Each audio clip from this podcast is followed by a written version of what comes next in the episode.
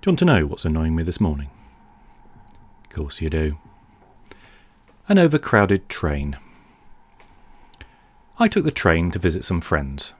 Now, I don't want this to constantly be me harping on about how other people get in my way on public transport, but that's exactly what I am going to harp on about.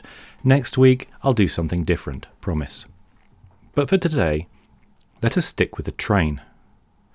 I was standing awaiting the train telling me which platform it was going to leave from. In the main concourse of Euston Station. This is fine. I'm travelling up the night before the Rugby World Cup final, intending on having a couple of drinks with friends before retiring to a hotel and meeting up the next morning to watch the rugby. All is good with the world. The train is late. The world's goodness has diminished somewhat. The train is sufficiently late, in fact, that allegedly I'm due some kind of refund. The system to apply for a refund has not so far been sufficiently annoying for me to book that in as a rant in itself, at least not so far, so I can freely tell you that that was the case now. So picture me standing about in a crowd of hundreds upon hundreds of people, eagerly waiting for the train to tell us which way it requires us to go. As soon as the number of the platform comes up, off they hurtle, all pushing past one another to get there and secure a seat. I do not hurtle partly because I'm not really what you might call a natural hurtler, and partly because, having booked the train in advance, I have reserved seat. At a table, no less, where I shall have the sandwich I bought and the can of beer I have in my rucksack, and I shall while away the journey, maybe even reading the paper I brought along. I walk down towards the train and notice that my carriage is the second one along, the one with the buffet car at one end. Lovely, lovely. I look at the numbers on the doors and further realise that I am requested to enter the carriage from the far end, so, being a fine upstanding gentleman as I am, I do so. I walk up to the other end, only to be met by a tidal wave of people pushing gradually through past the buffet, a few of them complaining about the lack of seating. This does not trouble me, of course, because I have a seat.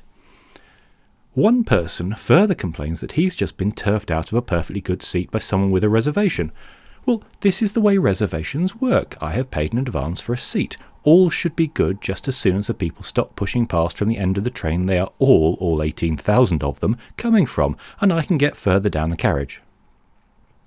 I do, I have to admit, regret obeying the advice on which door to enter by, since it's clear it would have been quicker to have gone in from the lower number end and worked my way up than to start at the higher and await a lowering of the tide.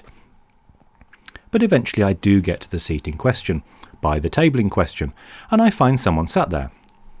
This is awkward, but I have in my hand a piece of paper, a phrase that has never ever ended badly, so I say as politely as possible, Excuse me, but I have that seat reserved. No, you don't, he says. There are no reservations. But look, I have the ticket with a reservation on it. He points out, fairly as it happens, that there are no reservation markers on the seats, and therefore he would have had no way of knowing. I do accept this point, and it explains why the person earlier thought he was being turfed out of a perfectly good seat. Presuming in its lateness, the train didn't bother with the little bits of paper. But neither did it bother with the little electronic diddly flop which tells you that it's reserved above the seats. Now, much as I feel for the poor chap, I do feel I've paid for a seat, and it's sufficiently crowded by now that I'm not going anywhere anyway.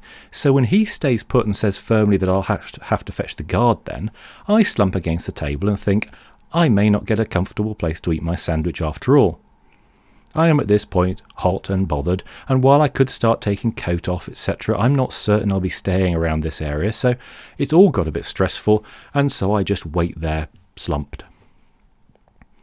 After a little while, the voice on the tannoy comes on, burbling away about how sorry he is the train is late and there are clearly way too many people on it, and he's sorry again. But then he says, clearly for a change, given how tannoys normally are, that reservations are still very much in force and please give up seats for anyone who has one. At which point, to his credit, the man in the seat says, Oh, well, in that case, I suppose you have to have it, and stands up. I thank him profusely, thinking he could easily have simply actively failed to hear or have waited for the guard to come to sort things out and argued the case. I thank him as he stands, I thank him again as he moves, and one more time for luck as I sit down and get my sandwich out. You do all remember the sandwich, right? Right. I can now unwrap it, click open my beer, and enjoy the next few minutes, even though it's all crowded and a bit late. At which point the man slumps onto the table, which is fair enough since there's nowhere much else to go, and begins loudly complaining that he has dodgy knees and that now he'll have to stand all the way. So, what am I supposed to do now? I can't pack up my sandwich again, and besides, I have reserved the seat and he hasn't. I had no way of knowing about his knees in advance. He could have made the case about knees while sat down before I got all unpacked. I might have been perfectly considerate about that.